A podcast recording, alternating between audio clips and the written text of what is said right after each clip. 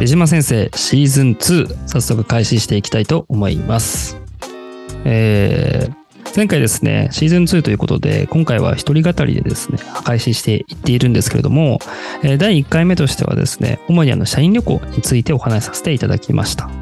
えー本日はですね、あのー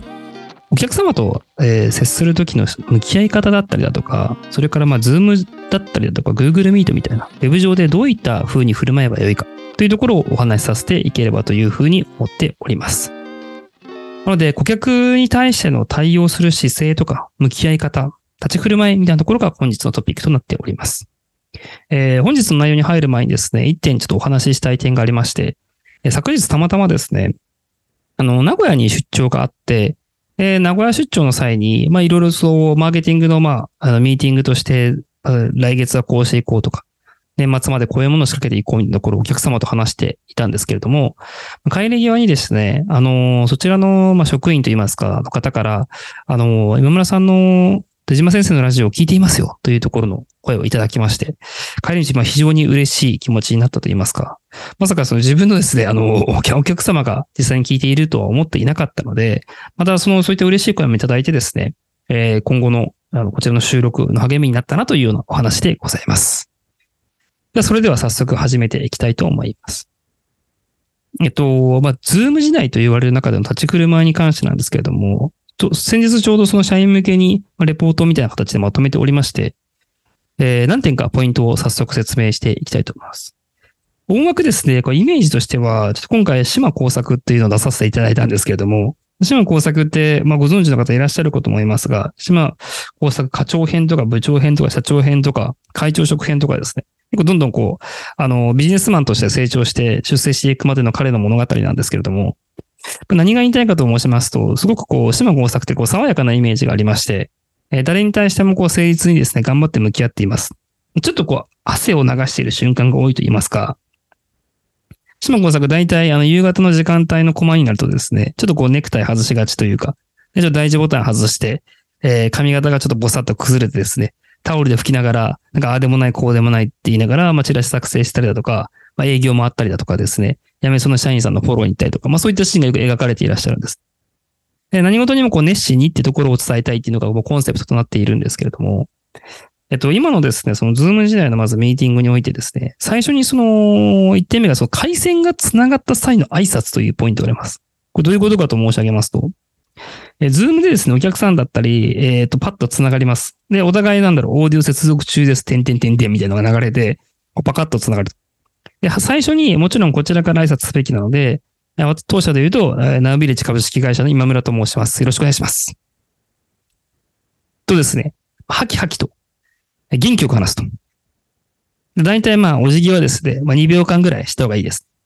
画面の画角的にはこう、なんていうんですかね、あの、もう頭が映ってるだけっていうか、というところはあるんですけれども、そのぐらい、あの、意識してやった方がいいです。次ですね、相槌なんですけれども、相槌で、あの、なるべくその声に出して言った方がよくてですね、これがそのリアルミーティングの時だと、あの、もう目の前でうなずいているので、その動きで人はその、な物って動くとその人に対して興味が湧くみたいなものがあるので、えー、リアルミーティングの場合はそれが発動できるんですが、デジタルま、デジタルミーティングというか、ズームミーティングの場合って、やっぱりこう、うなずいても、画角的にパソコンの中の3センチ ×3 センチみたいな窓の中で人が動いているので、あんまりこう、リアクションしてる感がないんです。なんで、相槌として、はい、はいと、まあ、声を出してですね、えー挨拶していくっていうのがすごく重要です。これをしないとですね、得てして、その、ズーム越しでですね、多少こう偉そうに、えー見えてしまうっていうところがあります。これはまあイメージ的にはこう無駄な失点と言いますか、偉そうにしてるつもりがないのに、うんうんってちょっとこう、まあ無言というか、無表情というか、みたいなことをやってしまうせいで、なんかぶっきらぼうに見えたり、ちょっと偉そうに見えたりっていうところがあるので、それは防いでいきましょうと。次、姿勢に関してです。姿勢がですね、カメラに対して正対しましょうっていうところなんですけれども、姿勢が悪い状態っていうのは結構ズームだとすぐバレてしまう。先日当社の事例であったのがですね、あの、カメラの位置が、あの、低すぎて、あの、下すぎるせいで、こう、肘が映ってしまうんですよね。で、こう、なんならこう、肘をつけて話していると言いますか、まあ、持ってのほかですけど、こう手にあ、あ、顎を手に乗せてしまうと言いますか。そういったのもすごくまあ失礼な状態になってしまいますし、逆に当社の社員でカメラが上すぎるっていうのがありました。上すぎると上すぎてですね、ちょっとこうボケーっと映ってしまうというかですね。なんかしっかり話聞いてんのかなみたいな風に映ってしまうと。他にもカメラが遠すぎてですね、もうコミュニ、表情が全くまあ見えないというか、見ようと思えば見えるけど、そこまで拡大する人いないしっていうことですね。なので、まあ、ズームミーティングの中とコミュニケーションでどう加点していくかっていうところで、まあ、信頼感を上げていく必要があるので、必ずですね、カメラに対して正対して、えー、いきますと。特に、あの自分が、あの、集中して聞くっていうスタンスを見せるときとかは、ちょっとこう、画面に近づくと言いますか、今あなたのことを、あの、あなたのおっしゃってるとこ重要なとこだと思うんで、集中して聞いてますよっていうところを、まあ、アピールしていくぐらいのスタンスの方がですね、えー、印象が良いですね。あとこれ最後が少しちょっと難しい点なんですけども、人笑いというポイントがあります。人笑いというのが、その商談中だったりだとか、あの、ミーティング中にですね、一度は自分から簡単に笑った方がいいです。大体ちょっとですね、あの、会話の中で先方が少しボケてくれる瞬間ってあったりするんですよ。こう、日本人のコミュニケーション的に、あまり自慢する方って双方いらっしゃらなくて、どちらかというと自虐的なトーンで話す方もいらっしゃったりとか、そこがまだうち全然できてないんだよね。だから、同じような作業をこの前も5人がかりでやっちゃってさ、30時間かかっちゃったんだよ、みたいなところで、ちょっとこう、うちちょっとまだダメなんだよね、みたいなところに、すかさずちょっとこう、あの、まあ、簡単に笑ってあげると言いますか。で、そういった風に、あの、少しこう、リアルだったらもう少し、えー、なんだろう、コミュニケーションが取れる点を何で稼ぐかというと、まあ、先ほどのこう、カメラの、まあ、位置だったりだとか、遠さだったりだとか、はいはいって合図することだったりとか、ちょっと笑ったりだとかです。そういったところで加点しないと、なかなか、あの、印象なしみたいな形になって終わっちゃうので、あの、まあ、商談もうまくいかなかったりだとか、コンサルテーションで役務提供しなくちゃいけないっていう中でも、あの、そこが顧客として、うん、なんかつ、つまんない。なんでこの人たちにお金払ってるんだっけ？みたいな。形ですね、ちょっと風化してしまうというところがあったりするので、その辺をあの意識していきましょうというところでございます。続いて、こちらがですね、特にちょっとまマーケティング業務に従事している、まあ、当社の社員向けみたいなところも正直あるんですけれども、えっと、いろんなその顧客に対して最大価値を提供する中で、最近よくお話ししているのが、プリンシパルエージェント理論っていうもので、この理論って、あの、結構ネットではよく言われている理論なんですけれども、あの、まあ、プリンシパルって呼ばれてる人と、まあ、エージェントと呼ばれてる人が、どの分類にも必ず存在していて、その人たちの利害関係っていうのが一致しないことが基本であるというのがプリンシパルエージェント理論なんです。例えば、えー、プリンシパルエージェント理論で株主 VS 社長みたいな構造もあって、株主が今回ってプリンシパルっていう方になるんですけれども、え株価を上げるために短期間で利益を出せっていうのがプリンシパル。エージェントその依頼を受けて実行するが、今回社長で言うと、株価を利益を上げたいというか、永続的に成長する組織にしたいって思ってるので、ちょっと利害関係が違ったりとかですね。社長 VS 社員のプリンシパルエージェント理論もあって、それで言うと、社長はどちらかというと、あの、より高い生産性を出してくれ、売り上げを出してくれ、みたいなところが強く働くんですけど、エージェント側、社員側としては、なるべく短い時間で期待値に対してミートしたい。っていうところで少し、あの、理論がずれるんです。で、これは、えっ、と、当社みたいなマーケティングコンサル会社がすると、プリンシパルエージェント理論を顧客と当社のコンサルっていうふうに当てはめるとですね、えー、向こう、お客様は、いや、コンサルとかはマーケターの、マーケター入れ、使ってるんだから、まあ、入れているというか一緒にやってもらってるんだから、えっ、と、なるべくたくさん、えー、まあ、業務に従事してもらって、より高い成果を出してほしいって思ってると。でも、こちらがそれに対して納得しているというよりは、私たちは私たちの時間内の中で、えー、最大価値を出したいと思ってるんで、少しニュアンスが違うんですよ。このニュアンスが違うっていうものは、非常にその理解しておく必要があって、なぜかというとですね、利害が一致しないことを前提に話をしちゃってるとですね、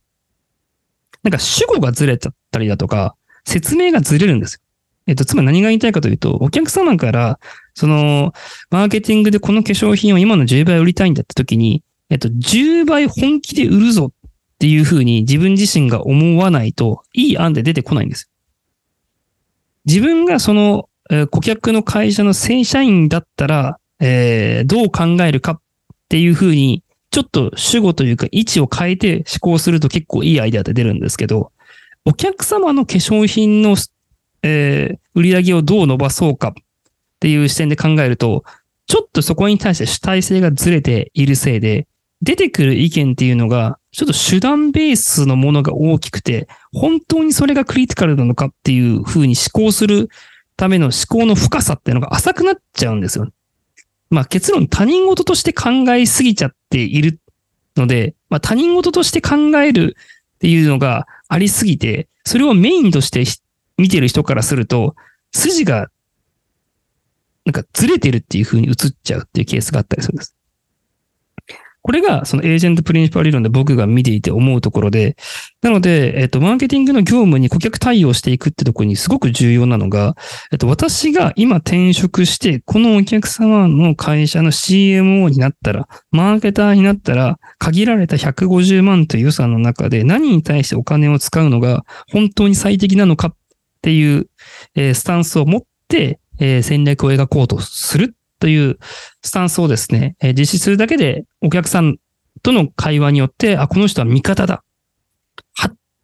注している委託者ではなく、うちの会社のことを本気で考えてくれてるサポーターだ、みたいな、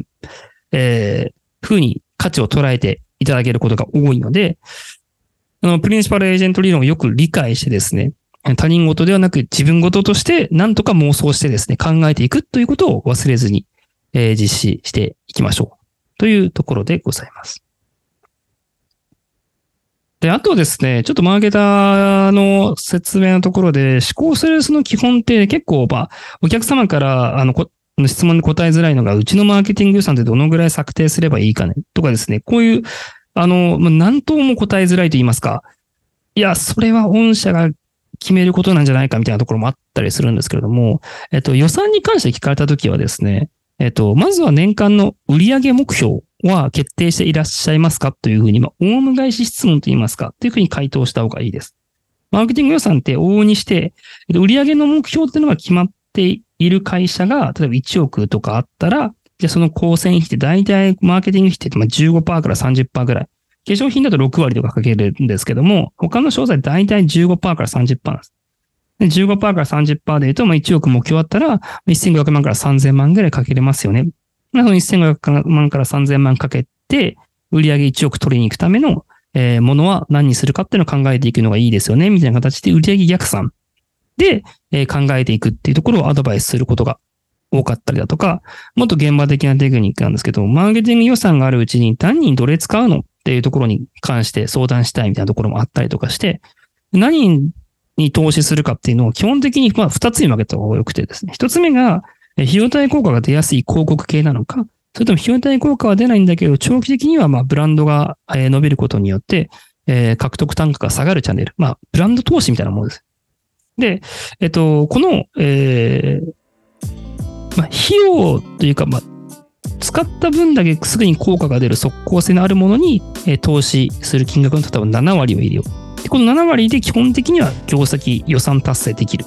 残りの3割を、えーまあ、オーガニックとかでブランド投資と言われているような、例えば SEO メディアとか YouTube とか Twitter っていうような、そこに記事を書いたから、動画を書いたから、ツイート、ツイッター1投稿したから、特に次の月に効果が出るものじゃないけれども、長期的にやっておいた方がいいよねってものに3割入れましょうみたいな形で、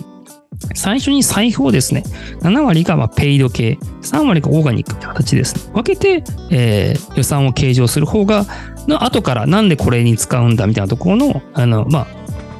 ごちゃごちゃすることが、えー、なかったりします。このあたりがですね、予算策定とそれから予算の配布についての考え方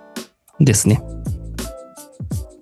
えー、本日はですね、ちょっとこう、マーケティング業務に向き合う際によくあるあるのですね、ちょっと今、えー、教育したい点の、えー、ズームミーティングの中でどういうふうに、あの、お客様と向き合っていくかっていう姿勢とパフォーマンスの仕方。